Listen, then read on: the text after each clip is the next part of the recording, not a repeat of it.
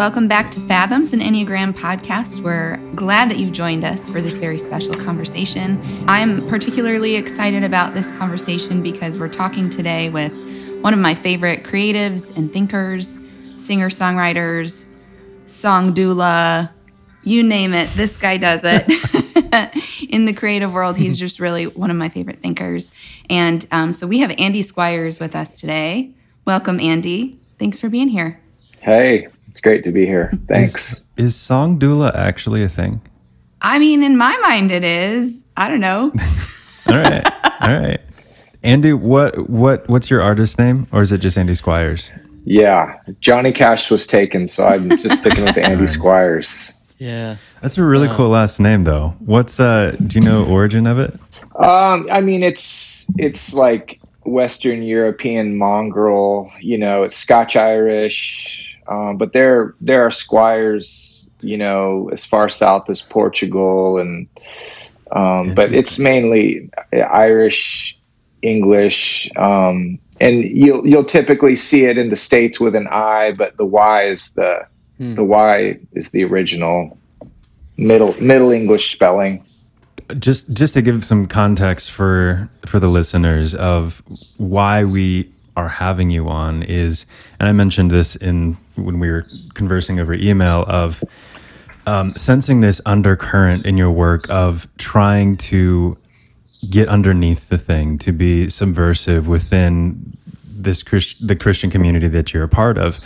And how that applies to our season theme of dynamics of personhood is in the process of uh, developing identities and communities and groups and belonging oftentimes and inevitably we will run up against things that don't work that mm-hmm. that feel inauthentic that feel um, not right. And what we saw in your work is this kind of relentless sort of no no no let's redefine this. Let's actually push further into it and not just be like oh that doesn't work. Throw the baby out with the bathwater so I guess that's that's what we're trying to do is inevitably in these identities and labels that we we we inherit or we enter into there's going to be these moments where we need to challenge it. And i think that's what this this episode is hoping to do is what what do we do? How do we do it gracefully and with compassion and openness? So i guess in context of that how would why would you say that people most often engage your work? Well, um, you know, it's really important for artists to understand what they're carrying carrying what their voice is. You know there's I, I, believe there's vocational callings on individual people. And that's typically what i'm looking for in an artist. I'm looking for somebody to surprise me to say something in a different way that i've not heard before and I realize that that's not the way everybody's wired, but that is the way I'm wired. So, I mean, not to make this conversation about Christian art, but just by the virtue of what I do artistically, I find myself in the role of a critic or somebody who's offering a healthy critique within my world, that faith community. And and so so what that means is that I don't have a massive audience. It's not like I'm making art that's so accessible that everybody loves it. And that's not to say that I'm I'm better than like a, a, a pop star. It's just what I do is it sits a little differently. So a lot of times people hear what I do and they're they're they're put off by it. They it it either doesn't make any sense to them or it's a little bit too hard to hear, maybe. But what I have discovered is that people do eventually, uh, if they happen to stumble across my work, the connecting is what they hear is they hear an insistence upon uh, saying what what really is rather than saying the way things are not. Mm-hmm. mm-hmm. So mm-hmm. so um, I've never been afraid. I don't know. I don't know why this is the case, but I've never been afraid to talk about things in in the context of the church, where it seems like in most instances uh, we don't talk about things, and and I and I actually think maybe that's you know there's different worlds. At least in the world of art i think there's more potential or maybe more of an appetite for things of a grittier nature. Mm-hmm. so I, I, think when when people kind of buy into what i do it's because they've connected at least something that i've talked about. Might their their reality might not be exactly the same but they can at least feel the universal ache in it. So mm what I'm hearing is like the difference between propaganda and art. Right. Mm. Where we're seeking after beauty and, and, and grittiness, mm-hmm. as you as you put it, is is much more the uh, the avenue of art, where getting someone to do something or to be something and creating from that place creates a whole different vibe that feels a little icky sometimes. Mm-hmm. When you said universal ache, you know, I think living in this age of deconstruction, as I'm really beginning my life and raising my family and in that stage of life there's this there's been this question in me of living in this space of deconstructionism do i really have to tear everything down? Do i really have to start from scratch and like figure all of this gestures broadly do i have to figure out this whole thing by myself or is there some kind of a current that I can step into if I'm willing, you know, to fight the tides a little bit, to kind of wrestle a little bit? Could I find something and uncover something beautiful that I could live into? Maybe there's a project already happening that I could somehow be a part of. And it's been so disheartening to be a part of projects that have turned abusive or toxic. And that that's where this comes from is this desire to just head out the back door or to tear the whole thing down. And um, what I've really seen in your work is this permission to stay in the hard spaces and to turn everything over and kind of see see what's there really underneath at the bottom of it all. Because otherwise there's a lot of wandering that happens. But i think that there's a community of people that have been able to find each other in your work to say like we're not quite ready to run away we're not quite ready to just bring in the bulldozers either, you know? There's no end to deconstructionism. I think deconstruction is fine and I think I think that people's faith progress it's expanded when we we deal with the hard questions of faith and philosophy and beyond. But what I'm hearing from a lot of different places is that if you stay within the current frameworks of, let's just say, for instance, American evangelical Christianity, then you're not doing or doing it right. Mm-hmm. And I, I just would say nobody. I mean, if we were going to use the most prominent interpretive lens within modern culture, you would have to say it was skepticism. And I think you would need to apply a healthy dose of that skepticism to that claim. My work, I'm not an apologist. I don't work in the realm of debate. I don't I'm not really interested in fighting anybody on these these topics, but I would say that that would be those would be the the qualms that I have would be if you're asking me to throw out 2000 years of church tradition and belief like if you can at least give me a year or two to test the validity of your claims without calling me just saying that I'm on the wrong side of history all of a sudden, you know. Mm-hmm. I just think that's a huge um, well, it's a philosophical issue. I mean, I don't know. I just think all of this stuff needs to move at a lot slower pace than it than it actually is because people are making massive choices with their lives. I, I would say in fairly well, I mean, the Bible says in the New Testament, you know, walk circumspectly. I think that's that's just a really great way of being. Like have all the thoughts that you want, but move slowly. Mm-hmm. Move slowly in whatever direction. Just move slowly. Because smarter people than all of us on this podcast have come to, you know, a wide variety of differing conclusions. So, and if I'm hearing you correctly, um, I want to try and get clear, at least in my brain, and maybe if uh, for some other potential listeners, if anyone is thinking at all like me, um, you're you're kind of naming, you know, well, let me say this. Back up just briefly. That some of the ways that I've seen the value of your work is that you kind of make faith a bit more authentic and human, so that people don't have to throw the baby out with the bathwater.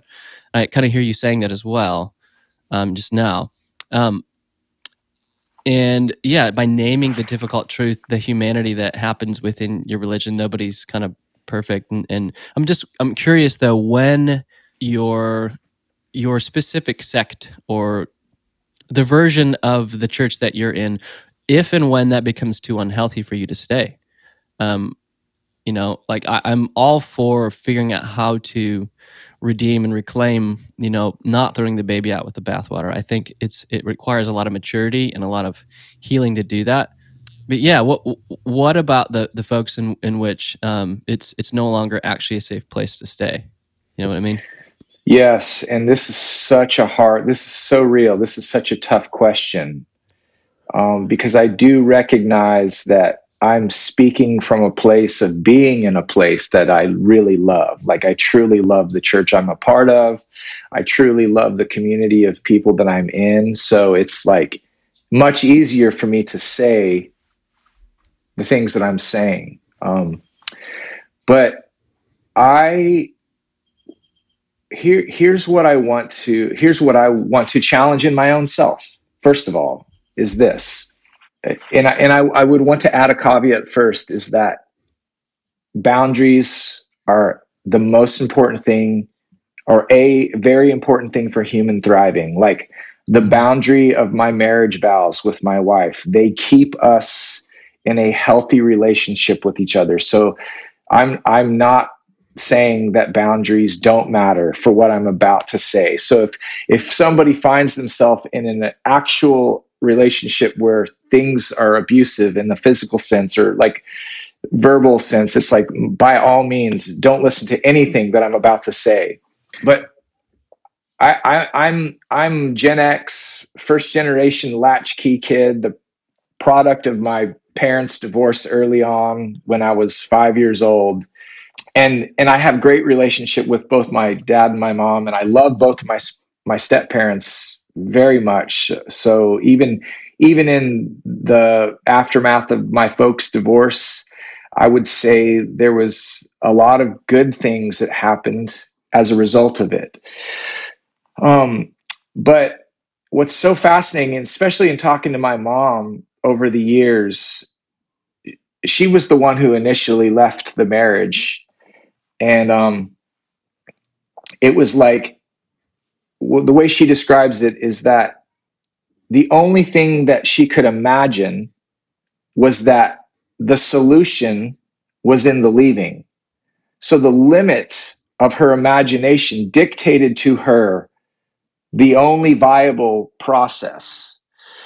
Uh, and and, and it, it's actually one that she deeply regrets. But I'm not saying that that's the case for everybody. I mean, there's a million different divorce stories, right? But I'm just saying we have to at least consider that sometimes our imaginations are limited by the whatever the massive theme is within our culture, whatever the zeitgeist is, whatever the spirit of the age is, we have to at least tell ourselves the truth that our imagination has been shaped by that. And I would say that especially in this moment, that leaving and and cutting off from broken people is the first instinct. It's the initial instinct.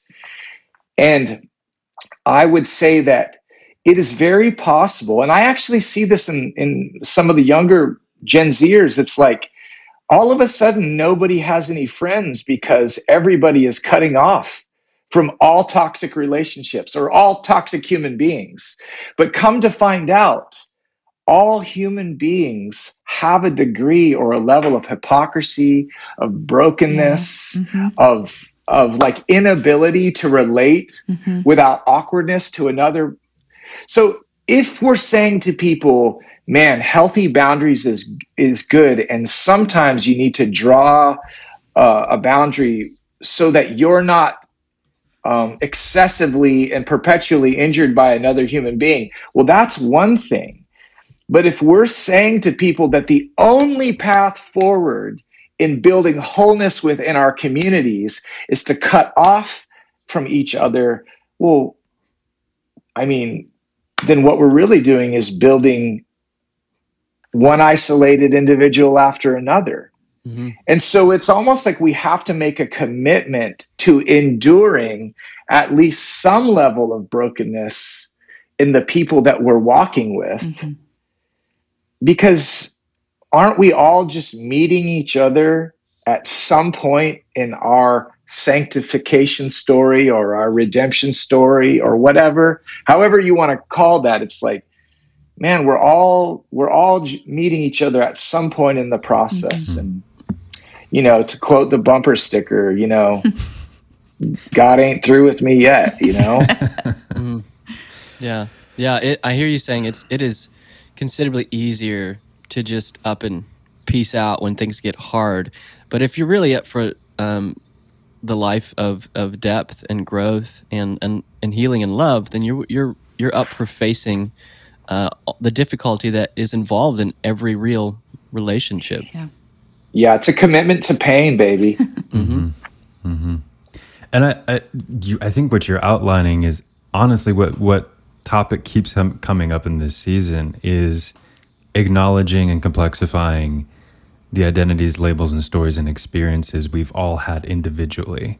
Yes. Um, and realizing that we're going to inevitably bump up to something that doesn't match how we mm-hmm. perceive ourselves or the world. And yeah, completely agree with the thing right now is to just keep cutting off limbs until I am, quote, completely safe and everything is okay in the world and I, I don't know like it's we live in on this rock hurtling through space like it's it's it's chaos. It's inherently wildly chaotic. And the idea that we have the ability to control everything is is just ridiculous. And the more we can find our way into personal resilience and not only cutting off stop cutting off other people, but stop cutting off parts of ourselves um, in order to actually step into a place of actual unity instead of just the uniformity. And so I, I feel like this is a, there's so much more to be said about this conversation on many different levels. But what, what I'd love to move us into is part, another reason why we had you on this podcast is you, uh, in a couple posts you kind of critiqued self-help community enneagram community and we think it's just insanely important for all of us collectively and especially the enneagram community to actually ask the question how are we being perceived? How are we being seen? And if we're not brave enough to ask those questions and receive proper critique whether they be intentional or non-intentional then we're not actually doing the good hard work of of getting into the messiness of being human and our blind spots. And so I'd love to enter into this with a state of curiosity and openness because we want to hear from your perspective what do you see are the the pitfalls, the blind spots for the self-help community, Enneagram community and, and the like. Yeah, I th- th- this is just full disclosure. I feel like this is the part of the conversation where I feel the least qualified to talk, uh, just because I'm not I'm not like extremely well versed in enneagram sure. stuff. But I, uh, you know, you can't live in this world anymore without having at least some working knowledge of it. So, hmm. but maybe maybe not to zone in on the particularities of the enneagram uh, and, and and just maybe start with offering um, not i don't think critique's the right word but just an observation is mm-hmm. that any it, what, what i what i've realized is that no i haven't realized this. I've only observed this. So it's just an observation. But i I think that when when people become experts at something, so whether they they go to university, they become therapists of one kind or another, anything in the social sciences, or then then you have a you know the the pop psychology world of um, you know that exists that's so prominent. I I think the thing that strikes me the most is how when we have a tool in our tool bag, all of a sudden everything turns into a nail to hit.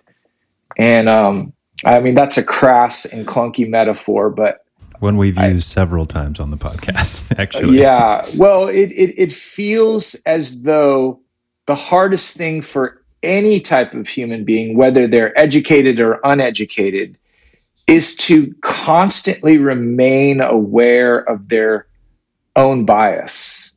So, so if, if you happen to be a scientist and the social scientist of one kind or another, it's really hard to like put your master's degree or your PhD up on the shelf and go, well, this is just uh, this is just my side hustle, and this is something that I occasionally bring in front of my eyes to view the world through. It's like no, it it kind of becomes your whole world, you know, and um, so and, and it, these things are super helpful. I I think that I'm so grateful for mental health professionals the world over that are actually helping folks work through the practical aspects of their inner lives. But the thing that maybe does get exhausting is that that filter or that interpretive lens is it turns into the only thing that we see the world through.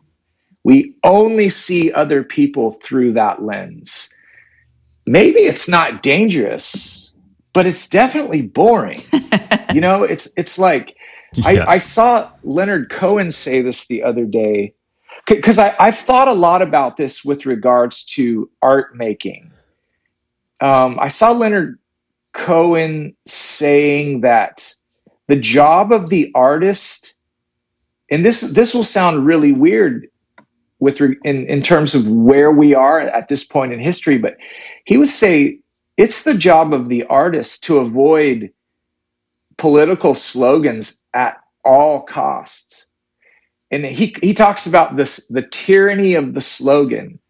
And he, he's in this interview, he's talking about how the artists are looking for language that goes beyond the slogans that the ideologues have what's the word it's distilled down like like re- reductionist language typically turns into ideology. Mm. And, and the work of artists is to challenge the clarity of the ideologues.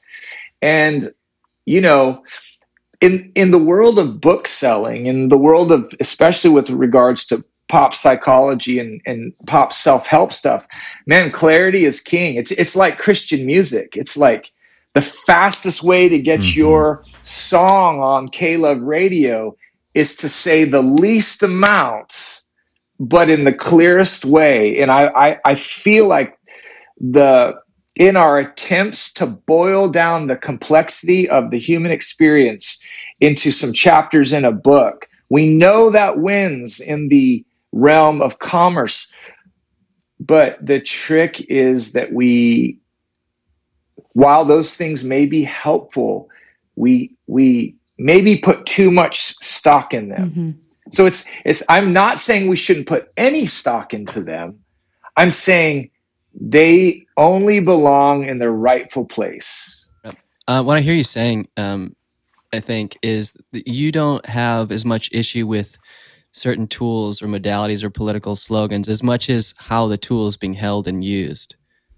And so it's more the issue of the maturity of the person yeah and maybe not even the how but maybe the um the onslaught that happens so so it's it's not that well well i i remember in 2017 2018 i did a tour through the med, midwest i i think i probably played like 20 shows in a row every single night on this this tour somebody wanted to talk to me about the Enneagram. Mm-hmm. and um, I was just fascinated by that. I was like, wow, this is this is kind of blowing my mind because mm. I don't think that these places were connected. I think it just happened to be all encompassing. This thing was coming at us like a tidal wave and and so when I when I noticed that all of a sudden people are basing so much of their thoughts their thought energy into systems of thinking like this, it makes me have a little pause. Like, you know, first I don't I don't trust crowd think. I don't trust group think. And um and that that's just a personality trait. That's just it must make me an enneagram something like an enneagram 8 or something like that you know in, a, in a lot of ways the rise in popularity of the enneagram was it felt very similar to like um, the next social media app that became huge, you know, and it got used in the same way. Like mm. everybody's mm. just getting on it and using it, and you know, and uh, my my uh my one of my bents is um, you know, there's there's nothing in and of there's nothing created in and of itself that is um, inherently wrong or bad or or maybe even good, but the person's hands in which that thing is placed that that distorts that thing, you know obviously, you know, things can be created more specifically to leverage people's flaws and and wounds and things. But but yeah, the enneagram, anything powerful, I would say, especially has the potential to be more so distorted. Um, and I think the enneagram is one of those things, for sure. Yeah, you know, and I don't think that there's any of us using this tool that's using it perfectly, or besides us. yeah. yeah, of course. Yeah, yeah you know, I just I I'm really fascinated um, by critique of the Enneagram, and I have a few friends who are skeptical, a few family members who are skeptical, and I need people like that in my life to keep me, if I'm going to be using this tool, to keep me using it in a humble way, in a like you mentioned earlier, moving forward with something. If you're going to move forward, move slowly, like be wise, be cautious keep in mind the that the care of the people that you're with is of the most value. And so, yeah, I don't think any of us are really, we're all kind of figuring it out together, especially those of us coming into it at the peak of its popularity. Yeah, there's a lot of a lot of wisdom we need. And I and I would I want to add this because I, I believe that this is a practical application of what we're talking about. So I've been in faith spaces where nobody would consider therapy as a viable solution to somebody's issue. Mm-hmm. But what I'm now currently finding is faith spaces where the only viable solution is therapy. Mm-hmm. And what I find so fascinating about that is that we have such an inability to hold multiple things as possibilities in our healing paths. And I I my hope is that at least folks within the faith circle could consider therapy, the Enneagram, or what, whatever these these different things that uh, are obviously helpful to human beings in maybe not discovering who they are, but maybe kind of like mapping out their inner worlds. Yeah.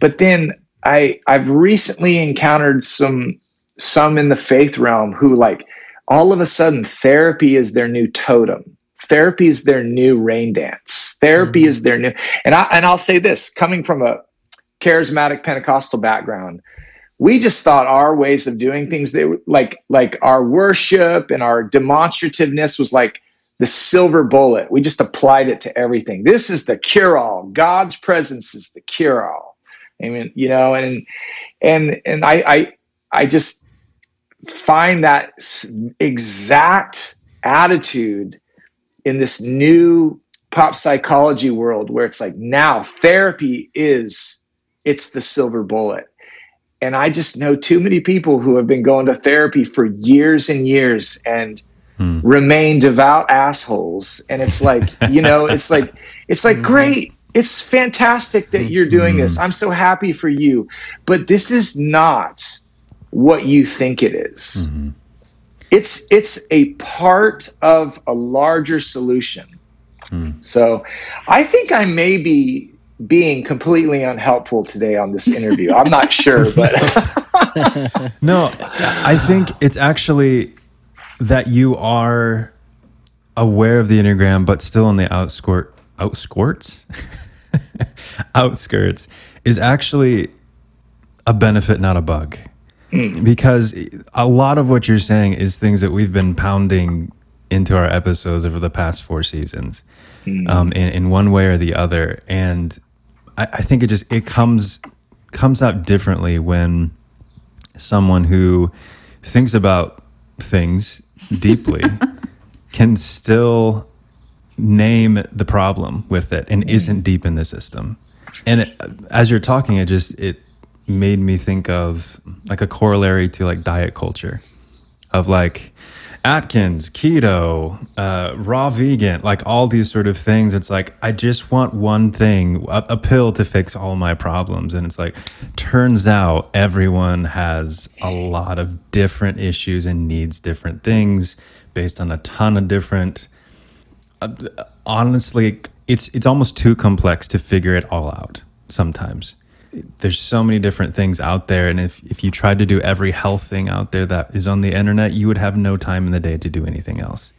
And i think that's that's where this sort of pop psychology and pop enneagram stuff comes from is just i just want the one thing that's going to fix me. And i think mm-hmm. that's that's the exact wrong way of approaching mm-hmm. what the enneagram is there for. We we talk on on this podcast about how it's the Enneagram is much less of a noun and more of a verb, where it's not so much about who you are and your identities and your labels, but it's more naming the habitual patterns that you've done for the majority of your life and how they are both helpful and hurtful, how they're ad- adaptive in certain situations and maladaptive in other situations, and, and allowing yourself to be a process rather than a fixed mm-hmm. identity and I, that's at least as you're talking that's what i'm hearing is what you're naming as like the problem as someone who's kind of on the outside looking in is like y'all should look at that. Is that does that mirror kind of what you're saying? Feel free to push back. No, I that's I think that's a really concise, accurate conclusion. Hmm. All the many words that I just spewed out. also, you know, one one of the features of your work, Andy, is contentment, and I think I, I hear that in what Creek is saying too. Like that, we hmm. have a hmm. smorgasbord of choices, you know, at our Such a good fingertips. word Things that what, yeah, that's, that's such a good word Smorgasbord. yeah. and at some point, can we just stop and look at our lives and find what's beautiful right now? Mm-hmm. That is another thing I really I really appreciate about your work is the call to just return to observation of what is. And we are always kind of in that grind of what we could be and what we should be and exponential growth and healing even. And and those are great things. Growth is great. Healing is necessary to break destructive patterns in our families and mm-hmm. in our in our homes and in our friendships, our society.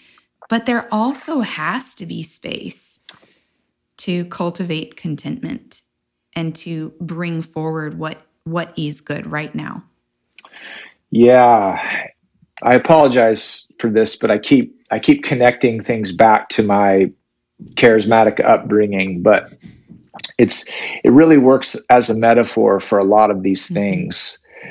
But in in our world, we use a word breakthrough. There's always this breakthrough of some kind or another that we're vying for. So it can be a breakthrough that you're looking for in physical healing, or it could be a breakthrough of, uh, of a financial prayer request that you need some money help in. And you're always looking for this solution. And then we would have these spiritual practices that we would do that we at least told ourselves would facilitate these outcomes. And so it was always emphasized to me that you have a problem and and God is there as the problem solver. You can hear it in our music, you can hear it in our sermons. This is the way we talk about God. And I'm not denying that God answers prayer. Or I'm not saying he is careless about our lives. I believe with all my heart that he actually cares about every area of our life.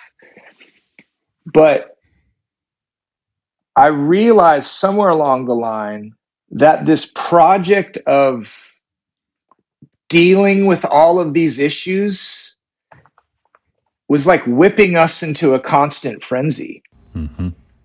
And um, I think that that is really similar in this realm of mental health, inner mm-hmm. working mm-hmm. stuff. It's like it's it's really can be really good but sometimes we get the idea that it's possible to get rid of all of mm-hmm. our humanity. It's like it's like somewhere in the mm-hmm. back of their mo- our minds we're waiting for this day when we unlock the mystery of this life and and all of our brokenness goes mm-hmm. away and we no longer have worry or anxiety. Mm-hmm.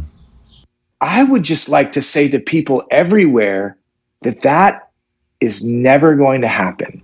Mm-hmm. You are never going to manage away your humanity, nor do I think that God wants us to. I mean, I I actually I I feel like some of the the happiest I've become is through this this like awareness that God revealed himself in the incarnation. Like there's a there's a joy that God found in being human. It's like it's our humanity is not a design flaw. It's it's the feature right? And so maybe as we are growing in our lives you know because like in christian terms we want to grow as disciples we want to we want to grow in the ways of jesus what does that mean we want to be more patient we want to we want to go uh, be kinder more gracious less violent less lustful, less, you know, there's these these things that we want to do. We want to act justly. We want to have mercy. But it's also good that we tell ourselves we're probably not going to be angelic. And I think that I think there's actually a grace that comes to us when we buy or own the truth of that.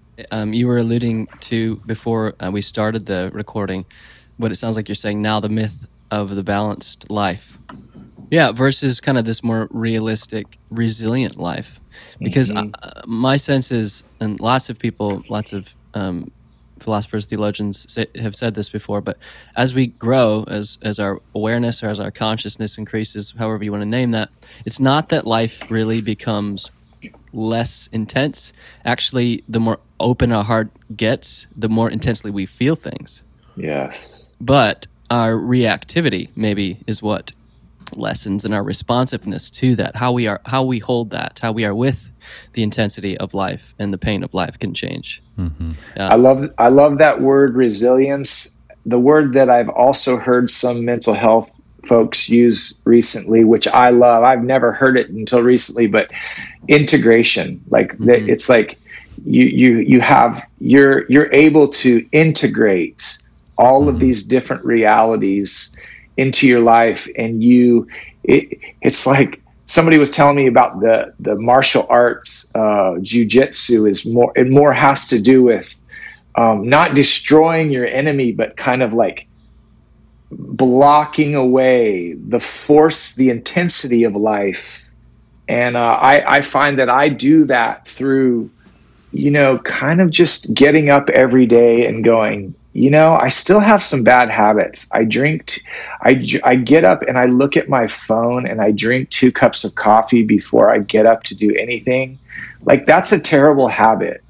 You know, I could be so much more productive if I didn't do that. And, and then finally, along, somewhere along the line, I'm like, uh, I'm too old. I'm turning 50 this year. I'm just going to do this. you know what I mean? But, yeah, but yeah. that's, that's different than you know, if if if I were drinking a a pint of vodka every night, well, that would be something that I should really mm-hmm. work to get a get rid of. But may, maybe it's maybe what I'm really saying is like pick your battles. Absolutely. You know, mm. Yeah, so kind of transitioning us here uh, into maybe a, a third uh, and final act. You have, I will, I will name that you have been consistent in this in your presence with us as you are um, online, and I appreciate that. I think anybody that is showing up consistently in different spaces is someone I can I can trust. So I appreciate that, and I, and I'll say the thing that I that you've been naming here, but in a delicate and respectful and um, compassionate way, is your subversive nature, and and uh, yeah, that's something that we wanted to get some some clarity on, maybe for our listeners, but for ourselves, is where what what you think about um, kind of the delineation between when subversiveness um, or, or the subversiveness versus um, uh, aggression. You know, when when you're overdoing it for you know for subversiveness for subversiveness sake, or let's tell the truth because that's what needs to happen right now. Where where in your mind how, how do you how do you work that out? How do you know where you are in that sometimes? The subversiveness of my work is is not a tactic in the sense that I'm waking up and going, you know what I really want to do is subvert a whole lot of people's reality with my words. I think the thing that I've really done well and then even consistently as you've just described is that I've decided to just be myself. So of course that has results connected to it you know it's but i think that's okay. Like i don't think that people or artists or creatives are are called to be everybody's cup of tea. I think i think there's a real joy in being released from that expectation that you have to have a massive audience or you have to be in in order to be important or significant that you have to be super well known. I mean i'm i'm not well known. I a few i have a few people who like what i do and i'm super thankful for that. Um and it, it allows me to continue on with my work. And so but to answer your question about the difference between being subversive and aggressive is that i think at least in the world of social media you could very much, and we've seen this, you could build a platform by being shocking or excessive or saying the most extreme thing for the sake of just generating energy around what you're doing. So if you're if we're talking about a political situation, if you're extreme right or extreme left, you'll get the lovers and the haters involved in your conversation. So that is definitely something I never want to do. I don't want to, that to me feels like selling one's soul. Mm-hmm. And, um, and, and I, and I make a living at this. So I don't want to pretend like I'm everything that I do is altruistic. Like I try to make beautiful things to woo people, persuade people, but also I want them to buy my books. Right. Mm-hmm. So there's, I need to be honest with the, the commerce side of this piece I, I'm not working to be less known. I'm I'm working to have more people exposed to what I do because I think it has like philosophical and religious value. I think there's the value in the art itself. It's beautiful, but also because I need to make a living, right? But I I am very much thrilled with the notion that my work is subversive. Like that excites the hell out of me. Like, I don't know why that is. It's just, I think it's how I'm wired. You know, I mean, the, I just, I love being in that place where um, I can just look, I can walk into a situation like, I mean, I'll, I'll, tell you this story. This is a cute little anecdote. I, I was in Nashville a while back and I walked into a, a studio where a really famous Christian artist is having a song produced. And um, I'm with some friends and they're going to do background vocals on this track. So I, I'm like, they invite me in and, and I hear the song and I just don't have a good poker face. All I can think is, what in the hail is this? Like, this is so bad that, you know, I mean, my, my brain starts melting down because I realize I'm in the, like, the bowels of the Christian music industry. And I can't figure out if they know exactly what they're doing or if everybody is just telling themselves lies and like loving it, right? Both. And so I don't I don't drop any truth bombs in the room because I'm just like I don't want to be Gosh. that guy, but man, coming out of that room and processing with yeah. some friends, I feel very comfortable just being like guys, I just that breaks my heart and here's why, you know. And so a lot of a lot of this this stuff that I do, Wendell Berry talks about. He says he says this. He says well, he's got that famous poem that only an impeded stream sings. So it's mm. it's those rocks, those boulders, those challenges in the middle of the river that make the, the river have any noise at all. So the practical implication of that is that every time I'm at a point of anx- uh, anguish, like when I'm I am being confronted with a reality that I cannot bear, that is my invitation to enter into my actual vocation. And and so a wise builder or a wise artisan doesn't vandalize this that studio or write an op-ed or a blog post about how terrible these people are who are making Christian music. Like, no, because first of all, these are all really good people they're working in their industry, making a living for their families. Mm-hmm. Somebody is obviously liking this music, or else they wouldn't make it. So, mm-hmm. who am I to judge all those people that are listening to that music?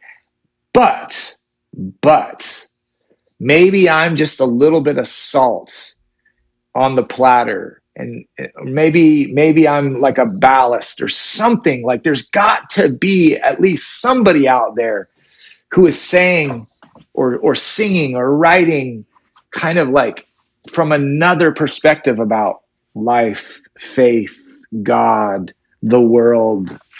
And so I don't know if I answered your question there, but maybe there was an answer somewhere. Yeah. Again, I, what I what I'm what I'm gathering is the the aggressiveness comes from just critiquing without providing an alternative in my own life, the I, I also I in conversations when it comes to anything of depth, um, I, I end up finding myself automatically on the other side of the argument, regardless of where I actually stand, just because it's this is this is going to make it a much more interesting conversation because there's actually something to talk about. Then we agree, great, cool, moving on.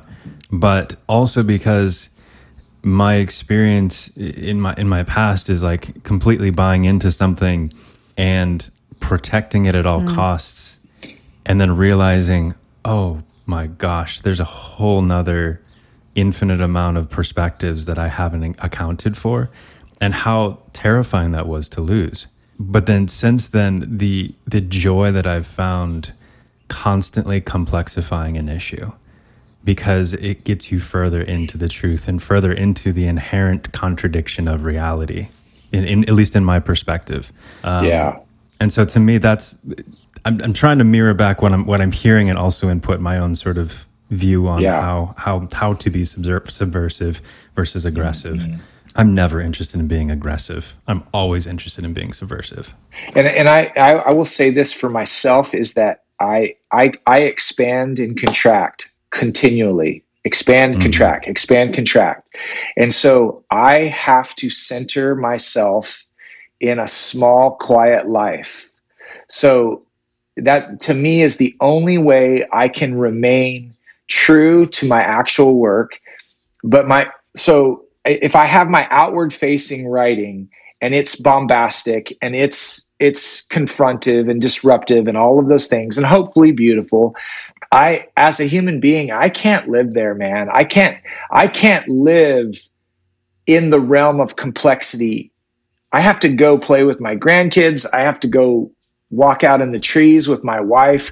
I have to look at the dirt. I have to go to church with with the old people who don't think in my terms at all. I need to be yeah. with those those people. And that's the stuff that keeps me like not just humble, but like grounded to reality mm-hmm. because as smart as I maybe think I am, it's like I'm never going to be so smart that I can live outside of community or live outside of the relationships mm-hmm. of my wife and my kids and grandkids and and so I, I, I have found that that's the way to sustainability is like go out into the wilderness and and make all the claims and challenges that you want but don't live out there permanently. You have to come back in to the frameworks of those relationships that you've invested in in your life or who have invested in you. Because that's where like you actually get to test the things that you've found. It's where you get it's where you get to live out all your brilliant theories. Yeah. Exactly. I love that i really appreciate what you said earlier um, just a one liner about how you decided to just be yourself and that is what I, from my vantage point, what I see you doing, what why people are probably drawn to you, because it's naming um, an aspect of everyone uh, that they. I want what he's doing. I want. I, I want to be that way. I, I'm, I'm just curious, like on a practical level. Um, I'm curious if there's like a, a uh, any things that come to mind to you for what it means and how we become like you said I just become my i'm just myself. How do we how is it that you did that? How is it that you um, do that every day? Uh, well i stopped trying to cure my past and i just i just dove straight into it. Like okay so sometimes i wonder like i i really do feel like i don't belong anywhere because i i mean you guys can probably diagnose this, but I I'm really good at being everywhere, but I don't feel like I 100% belong anywhere. Mm-hmm. And I think that that's the product of well, this is funny. My wife and I, Amy and I, we've been married for 29 years, okay? I my parents divorced when I was 5 and by the time I was 18, I had lived in 27 different houses. Wow. A- Amy's parents were married and she lived in the same exact house her entire life until she married me and we moved we moved away. So we come from vastly different backgrounds. And and then she was raised Baptist and I was raised charismatic. So that was different too. Like everything wild and dangerous and unstable is in my world and everything like stable and predictable and you can set your watch by is in her world. so we've got these two people that just like totally attracted to each other, but it really made no sense whatsoever. So I'm I'm saying all that to say that I've been mystified by my entire life from childhood on and wondering like I, I don't know exactly how God does things. I don't pretend to know if he's in control or if he's not in control. I don't I don't have any certainty on the mechanics of how all this works. But I do trust that God is working all things together. I really do trust that. As as a Christian believer, that's one of the things that I I'm counting on that. And so, in trusting that view, it really allows me to embrace the story of my life, the parents that I had, however broken they may or may have not been, just all of the weird different twists and turns that my life threw at me. I'm trusting that they've actually led me to being who I am in this conversation right now. So maybe at the bedrock of feeling comfortable in my own skin is just the unadulterated belief that my life is totally meaningful. And it's really important that I am who I am, like believing that, not that I'm like the famous Instagram influencer or this guy over here who's doing his life this way, like, but really owning my life and and um, saying thank you, Lord, like thank you for making me this way. And I don't know, I I think that's probably not been a hundred percent like something I've done on purpose, but somewhere along the line I grabbed a hold of that and and just knowing like I mean I mean when I was in high school or middle school, I had red hair, freckles, glasses, braces, I was skinny. I I mean, I had like no reason to have confidence. Like in terms of like the way the world views things, it was like everything was stacked against me, you know. And I went to the Pentecostal church down the street. So it's like I mean just destined to fail, right? But I think I think just kind of like ah, deciding to be okay with all of that stuff was really the beginning of experiencing the goodness of be, of my own humanity you know i i don't believe i don't believe that every single person is totally depraved and that there's you know we're just all walking around as manifestations of evil that god is enduring and i just don't live from that worldview so that's good. I just have a lot of like love and excitement just about being alive, you know? Yeah. Yeah. And and what I'm hearing is this this journey of of being you is is less about is more about learning how to deeply experience what's happening and being curious about what's happening and less about trying to figure out the ultimate you that is the, yeah. the, the youiest you that you could you um, yeah. and a basic trust yeah as we're kind of uh, wrapping up here one just thanks for showing up and i, I know this was a, this was a different episode than really we've ever done and we actually and it's i'm really happy with it so thank you so much for oh, for joining it was a pleasure Thanks, Great Andy. pleasure. This was so fun. Yeah, and if you could just uh, drop your how people can interact with you.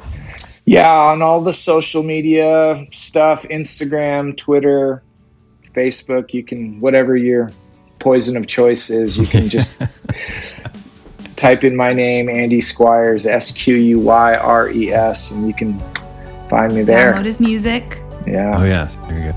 And how can people find you on uh, AOL Messenger?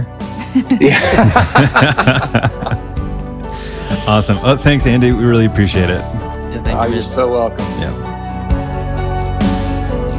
After we finished recording, we asked Andy if he could read us the post that originally inspired this episode. You can follow along through the link in the show notes.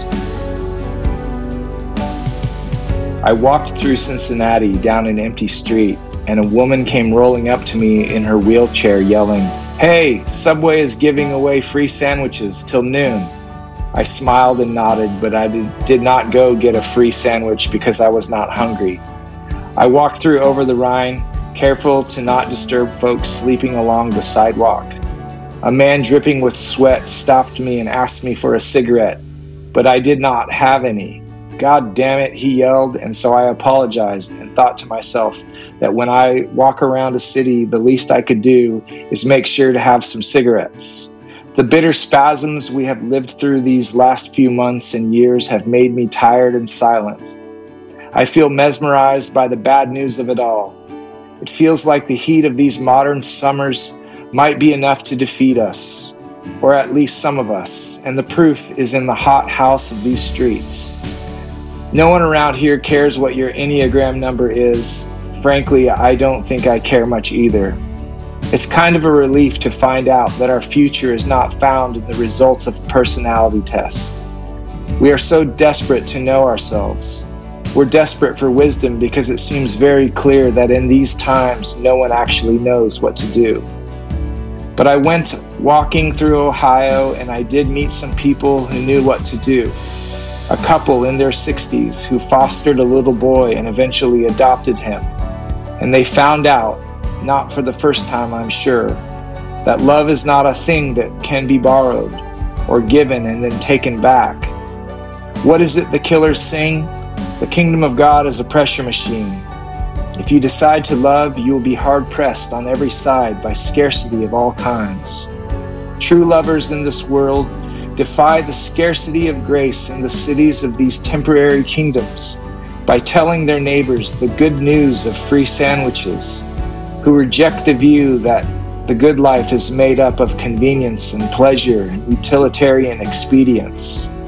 Take heart, you are not an Enneagram number. You are a transcendent being looking for a decent grilled hot dog and a peace that passes all understanding, both of which are available almost anywhere you look.